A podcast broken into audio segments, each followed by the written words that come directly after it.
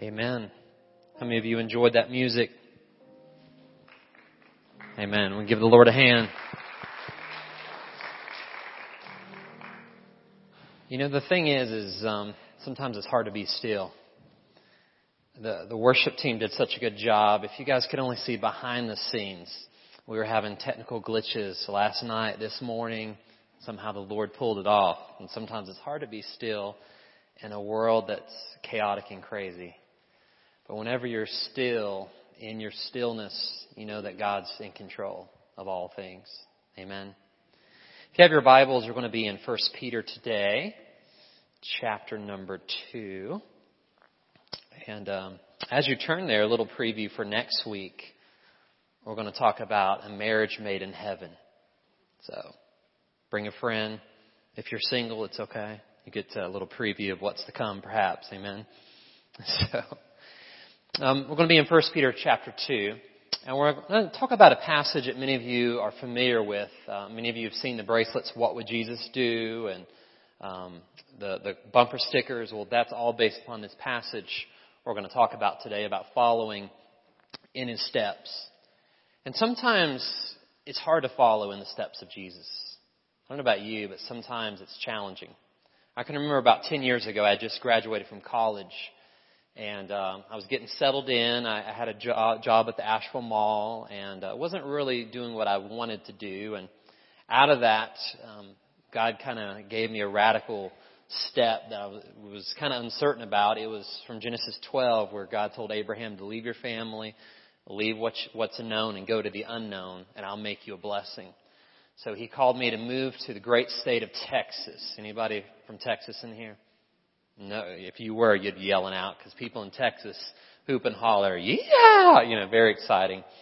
So I moved to Texas and uh, went to seminary, and it was hard because I'm I'm from a big family of six, and all my pretty much all my family's here today. They're in the center row right here, but I'm the youngest of six. So being the youngest, um, I'm just so used to being around my family. So that was the hardest thing to leave my family, get away, 15 hour drive I packed up my Camry, everything I owned could fit in the car, and went down to Texas. And little did I realize it was so many challenges that were awaiting me.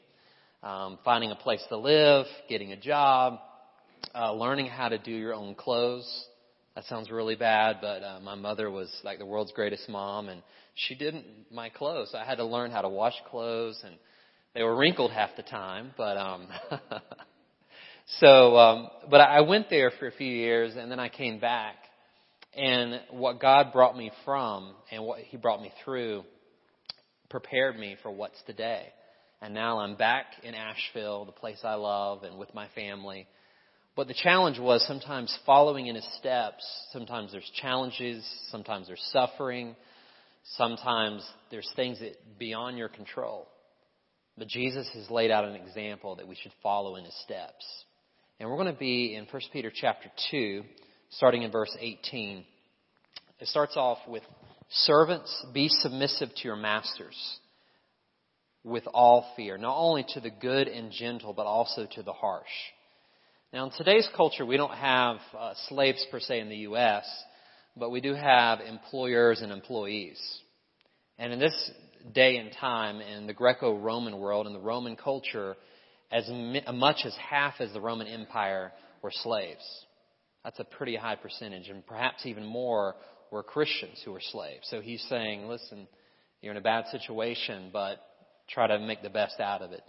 He says, for this is commendable if because of conscience towards God one endures grief, suffering wrongly. So in other words, if, if you know to do the right thing and you get suffering because of it, you know, God's going to help you and He honors that. It says, But what credit is it if when you are beaten for your faults, you take it patiently? So he's saying, like, if you get persecuted because you do wrong, you can't blame God for it. You can't say, I, I get a reward because now I'm suffering. Um, some things we bring on ourselves and then we like to blame who for it? God, right? But when you do good and suffer and take it patiently, this is commendable before God. And here's the, the main verse of our text, 21. For to this you were called because Christ also suffered for us, leaving us an example that you should follow his steps, who committed no sin, nor was deceit found in his mouth, who, when he was reviled, did not revile in return.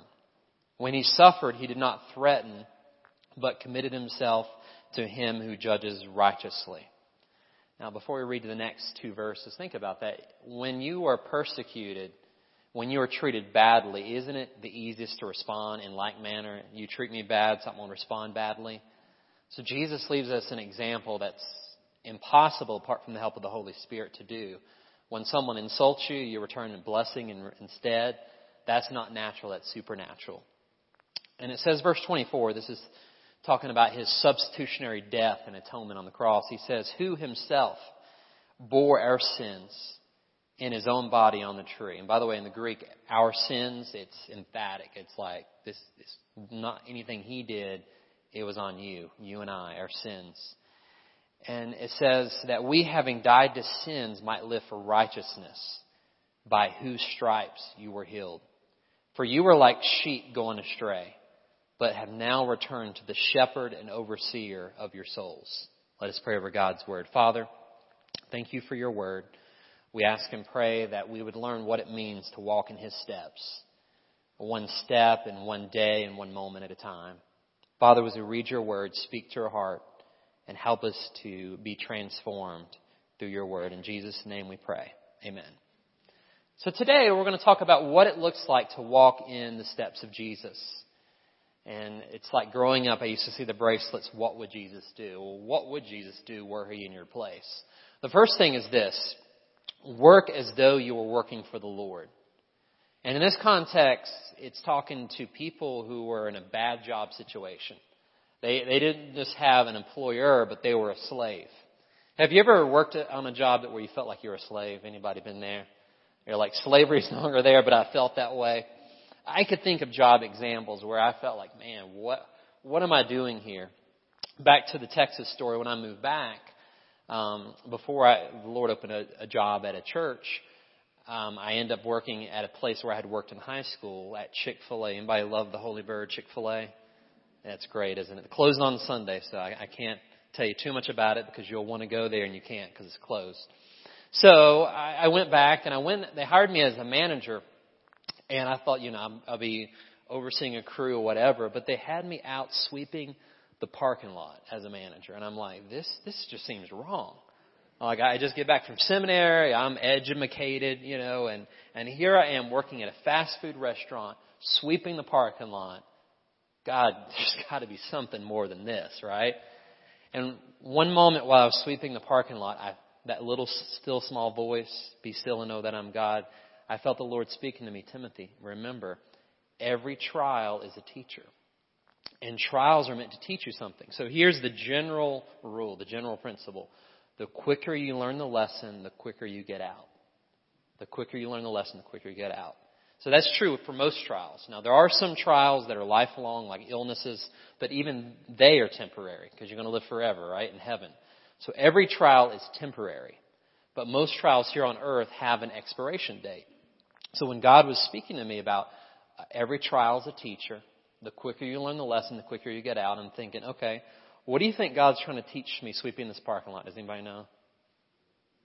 Humility, you got it. Ding ding. So I instantly had that epiphany. That light bulb went off, Timothy. God's trying to humble you. You better learn humility. So I'm like, okay, God, I'm going to learn this as fast as I can. So I started sweeping. I was like, maybe I should praise the Lord while I'm doing this. This may help. Maybe I should sing a song. It was just a matter of a few months before I was out of there. The Lord had opened up another door. And that's how it often is. If you will work as though you're working for the Lord. It says in Colossians 3, 23 and 24, it says, whatever you do, work at it with all your heart as working for the Lord and not to men. For it is the Lord Jesus Christ you're serving.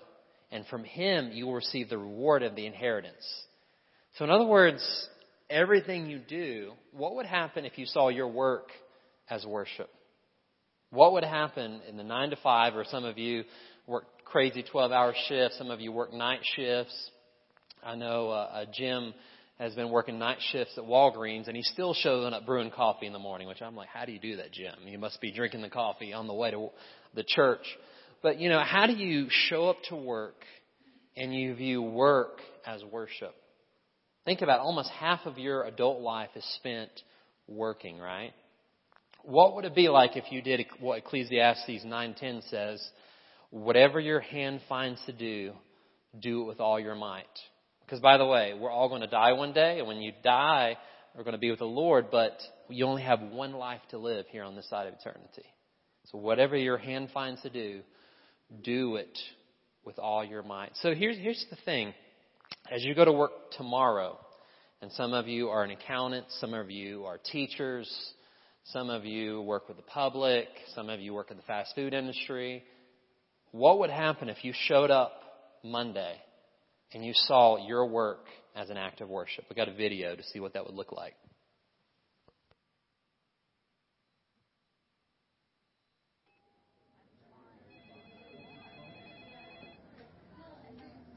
Work. Most of us spend over half our lives at work. Whatever it is you fill the 9 to 5 with, planting crops, building cars, taking care of patients, teaching students, or running a business, work is where most of life happens. For some, work is a drain. They dread Monday mornings, forcing themselves to struggle through because they need the paycheck, while many times feeling trapped and beaten down by their job. Some people love their work. They're good at what they do. It energizes them. It's a place of security, a place to chase dreams, desires, and success. At work, they find fulfillment. We often forget to connect our faith to our work. We don't consider the reasons God may have us at our job. We don't think about the purpose and meaning we could bring to our work. We simply focus on how it makes us feel. But what if we saw our work as an opportunity to worship? As Christians, we are called to serve Christ with our lives. For a few, that means working as a pastor, a youth minister, or a missionary.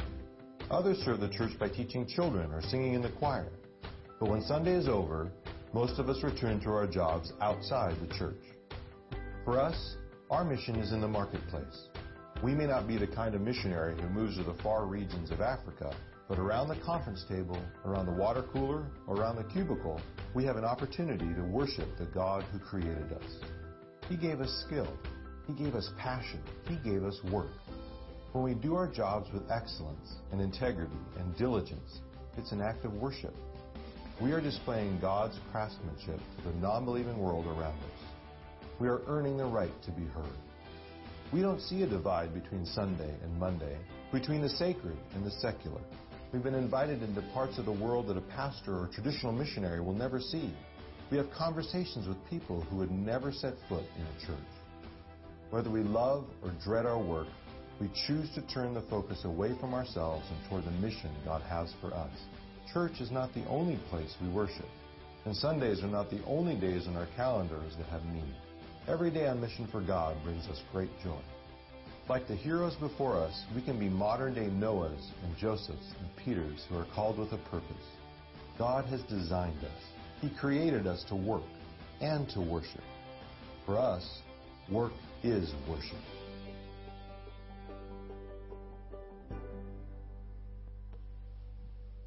So, whenever you work as an act of worship, the watching world gets a glimpse of the God who lives inside of you.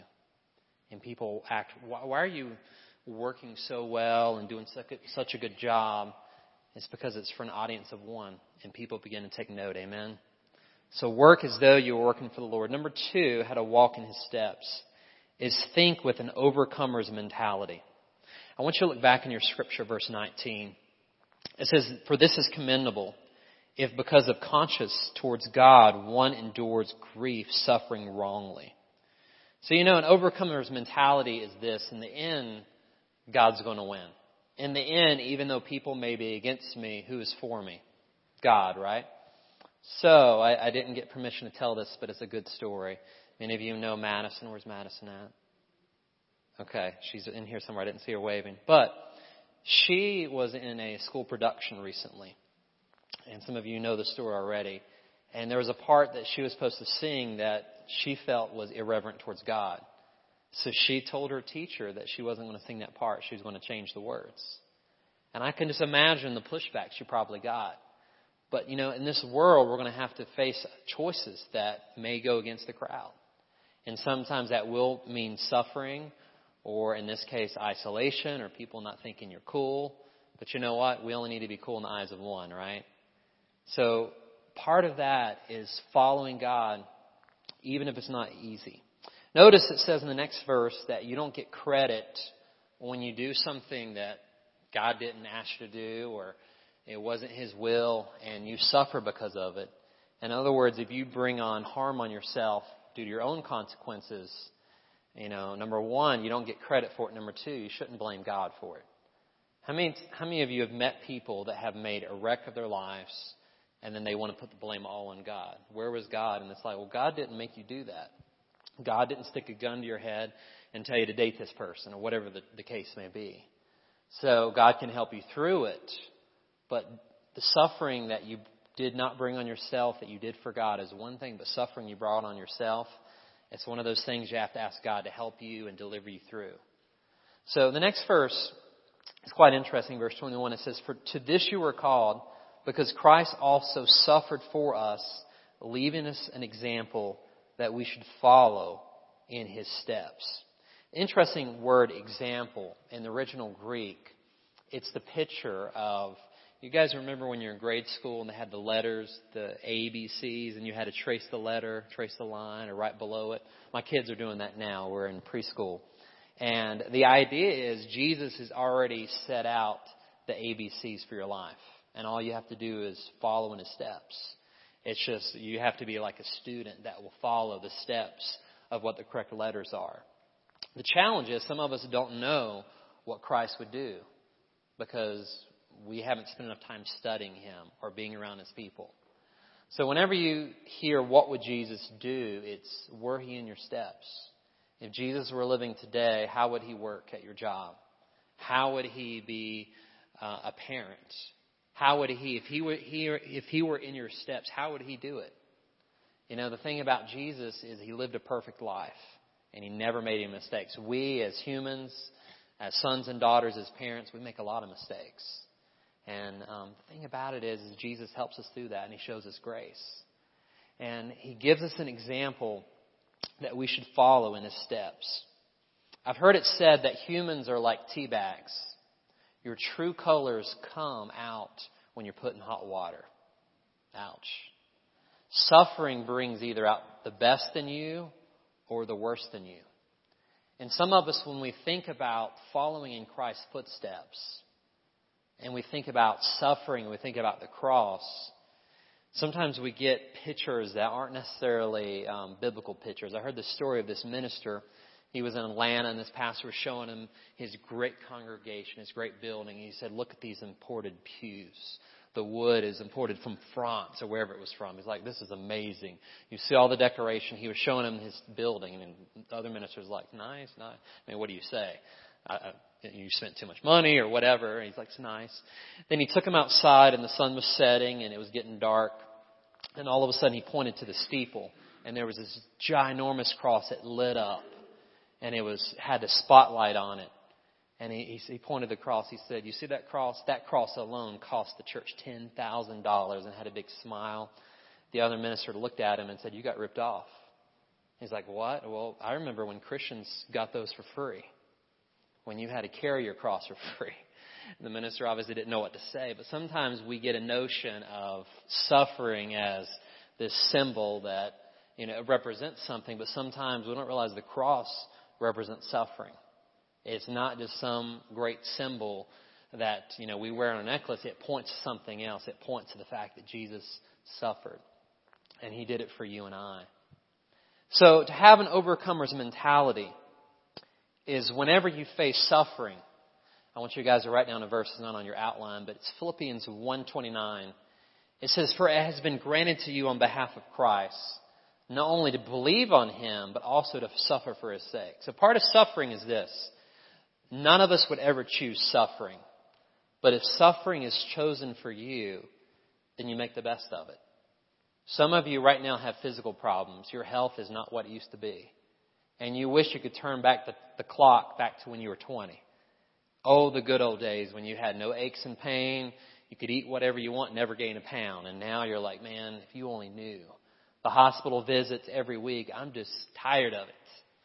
Some of you, have lost loved ones that are no longer here. You remember them sitting right next to you in church and they're not here. And you're suffering because they're not with you anymore. Some of you are suffering at jo- your job. You really don't feel fulfilled. You don't feel like you're in your calling. You don't like your boss. There's many types of suffering in the world. But the thing about it is, I just want you guys to think about it. If there were no suffering in the world, would we long for the perfect world to come? If you never got sick, would you ever long for your perfect body that God has prepared for you? If this world was perfect, would we long for a world that's perfect to come? See, the thing is, is we were created to live in a perfect world. But as you know, we live in a fallen world.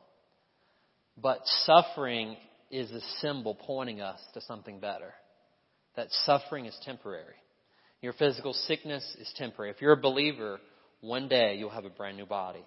One day you won't have those aches and pains. One day that lost loved one that went on to be with the Lord, you will be reunited. So if it wasn't for suffering, we don't, as Christians, we don't see it as a gift. It's one of those things we would never choose, but if it's chosen for us, we need to say, God, what are you teaching me through this? I've heard it said that if there's all sunshine and no rain, you have desert. And I think sometimes that's true in our own life, and times are only good and only great. Eventually, we sometimes turn away from God when times are good. I wish that weren't true, but sometimes that is the case. So think with the overcomer's mentality. God is going to use all things. So we work as an act of worship. We think of suffering differently. Jesus overcame all, and we will overcome all. Number three, in his steps, is live your life fully alive for the glory of God. Live your life fully alive for the glory of God. Look at verse number 23. It says, Who, when he was reviled, did not revile in return. When he suffered, he did not threaten, but committed himself to him who judges righteously. I want you to think about that. Whenever, this is just kind of a little tip for you guys. Whenever someone insults you, cuts you off in traffic, whenever a family member goes off, you have three responses you can do. The first one is you can overcome evil with evil.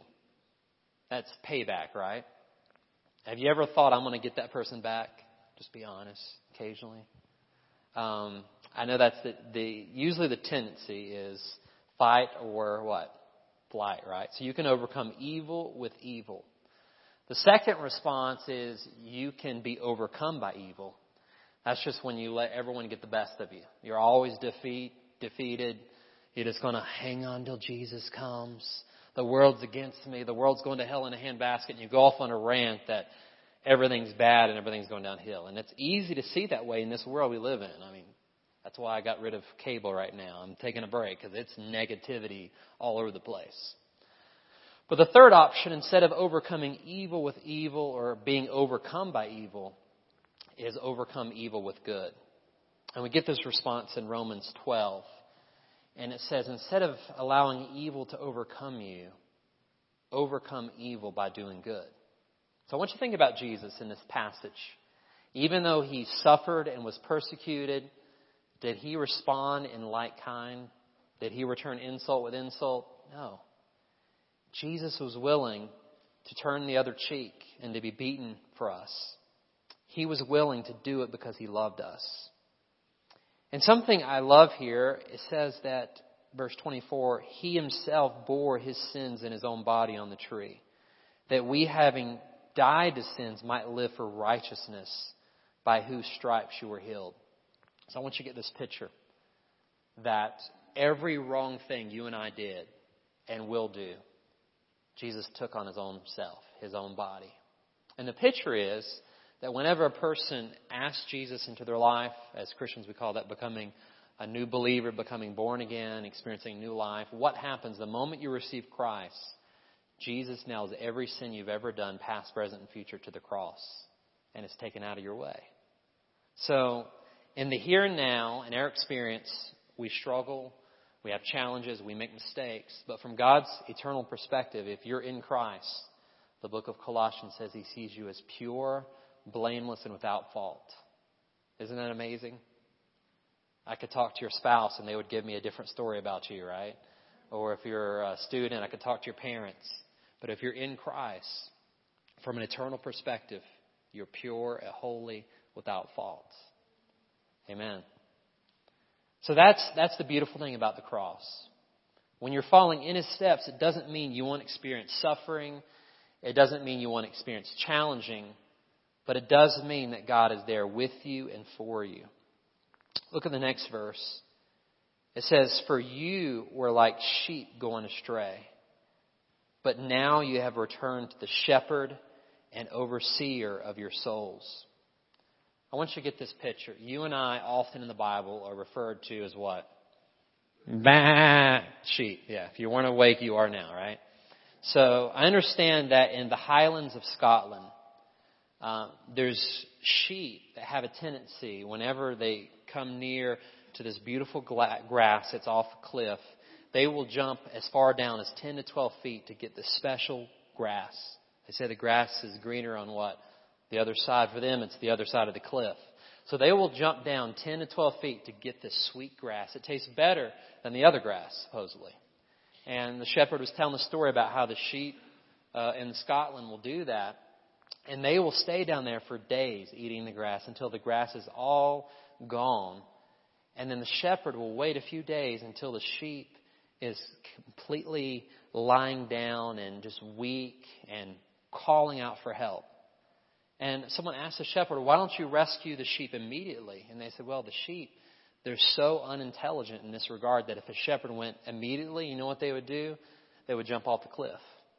So the shepherd has to wait until all the grass is gone, until all the resources are exhausted, and they're exhausted, and they're lying there, and the shepherd will get a rope, tie it around the sheep, and pull it up 10 to 12 feet. Because the sheep can't rescue itself. It's, it's, it jumped down, it can't jump back. And the shepherd drew the conclusion like this it's the same way often with us. We go jumping off cliffs of our own demise because we think it's better over here, we'll enjoy it better. And sometimes, unfortunately, we have to hit rock bottom before we'll allow the Good Shepherd to bring us back up. You guys find that's true in your life and people you know? Until the, the friends are gone, until the money's gone, then you call up to God. Because sometimes we think the grass is better here when it's just temporary. And it says the Bible, the wages of sin is death. But there is pleasure in sin for just a short season. So I want you guys to think about that. Back up to verse 24. There's something I wanted to bring out in the text. It says that by whose stripes you were healed. The interesting thing about that word stripes in the original language, it's singular. By whose stripe you were healed. And what this refers to is the death of Jesus. He died so that you could live. And there's an amazing paradox. I have a quote from uh, Warren Wiersbe I want you guys to see. The paradoxes of the cross never cease to amaze us. Christ was wounded that you could be healed. He died that you might live. And we died with him, and thus we are dead to sin so that we may live to righteousness. So here's the paradox. Whenever we go after a life in and of ourselves, we find death. But whenever we're willing to die to ourselves, then and only then do we experience true life. You see the paradox? True life is found when you die to self. You die to your selfishness. You die to what you desire, and you go after a higher calling. C.S. Lewis said it like this Whenever a person accepts Christ, often they give up two bad habits and they're thinking, you know, I'm doing pretty good. I've given up some bad habits and now I hope God just leaves me along, right? I just want to live my life. And he says, think about your house, your life as a living house. Your house is kind of like a living house. And whenever you invite Jesus to come in, he begins to do a remodeling of your house. At first, you think it's simple. You know, you realize in your house your gutter's leaking. You realize the shingles are coming off the roof.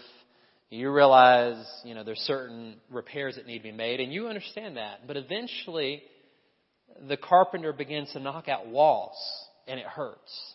He begins to add new floors and new levels in a courtyard, and he begins to completely redesign and remodel your house. So eventually, your house looks completely different. And C.S. Lewis said something amazing. He said, maybe you thought that you were just going to be like a little cottage, but God wanted a palace. So I want you to think about that. When the king of the universe moves into your house, he's a king. Is your life fit for a king? When God moves inside of you, is, is your life fit for a king? Or are you just wanting God to live in a cottage? The king wants your life to look so much like Jesus' life that instead of a cottage, he's trying to design a palace. Amen. So I want you, in conclusion, what does it mean to be fully alive? I talk about live as someone who's fully alive. It's been said that the glory of God as a human being fully alive. What does it mean? This is not on your outline, but I want to give you four brief thoughts. Number one, it means that you're fully alive, mind, body, and soul. Some of you are only living partially. And this is for the singles out there if you're not married. A lot of times, a young lady or a young man will want to date someone that's not a believer. And the thing about it is, if they're not a believer, you can only have two thirds of a relationship. You may have a physical relationship, an intellectual relationship, but their spirit is not living. Their soul is, it's just, there's no light there. So why would anyone want to have two thirds of a relationship? So I want to encourage you guys, a human being fully alive is Jesus makes you alive in every area. And for some of you, the physical is really hard. Health issues, all that. But like I said, God is going to make all things new one day. So allow Him to mold and shape you the way He wants to. Number two, he or she can endure temporary trials in exchange for future re- rewards. A human being fully alive can undergo suffering because he knows that in suffering there's significance. In every trial there's a treasure. In James 1, 2, and 3 it says, Consider it pure joy, my brothers, whenever you face trials of many kind, because you know that your testing of your faith produces perseverance. God is working out something in your life. And number three, he serves a greater purpose than himself. He's living for the kingdom of God. Isn't it amazing to know that life's not just about you? It's about Him and it's about them. It's about God and others. So when you follow in the footsteps of Jesus, you begin to live for a bigger purpose. You begin to live for someone who never dies. I joked around this past Wednesday night. We had Wednesday night service, and I said, you know, people ask me sometime, what do you do? And sometimes it's awkward. I'm a pastor because as soon as you say what you do, they get a certain mental image. And I'm like, I'm gonna, I need to re- reframe that and say something like, you know what? I'm a world changer. I change lives one at a time and just go off on a rant, you know, and they're like, excuse me? But think about it. You guys are world changers. You guys are in the business of changing lives one person at a time. And Jesus is making your cottage into a palace. You know, it says in John 14, I go to prepare a place for you. He's preparing a place for you in heaven, but right now He's preparing you for that place. Have you ever thought about that? He's working on your place, but He's working on you. In the New Testament, you are the temple of the living God. He's living inside of you. So here's the, here's the take home truth I want you guys to think about. If you want to follow Jesus, you must follow in His steps one day and one step at a time.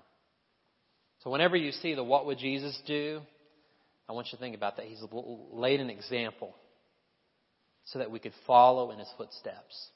And as you guys go to lunch and dinner and family time, here's some questions think about. it. It's in your bulletin. But first one is this. Tell me about one time in your life when you experienced suffering. Surely, if you've lived long enough, you've had a time where you experienced suffering. And number two, what did God teach you through this time? If suffering does teach you something, if every trial is meant to be a lesson, what have you learned? And here's the thing, number three, I think this is so practical. What would happen on Monday, for those of you who are still in the marketplace working, if you saw your job as an act of worship? How would your boss see you differently? I mean, I think there would be workplace revival going on if everyone at Arden First started seeing their job as, as an act of worship, loving God, with all your heart, all your soul, all your mind, and all your strength. Let's pray together. Father, your word is living. Your word is active. Father, in the very end of our lives, we won't be asked how much we've gotten, but we'll be asked how much we've been given. We won't be asked how much we've won, but how much have we done for you? Not how much we've saved, but how much we've sacrificed. And Father, this is my prayer for, for this body of believers, Arden First. That God, we would realize that in all of life, the good and the bad, that you're still good. And Father, right now, just with everyone praying, I want to pray for those who are experiencing suffering, whether it be physical, whether it be financial, whether it be an emotional situation, a depression, whatever it may be. God, I pray that you would minister to them and that you would speak peace to their hearts. And that God, in the midst of their suffering, that they would see that there's significance in their suffering. And that this would point them closer to you because, God, when we're weak, then you are strong.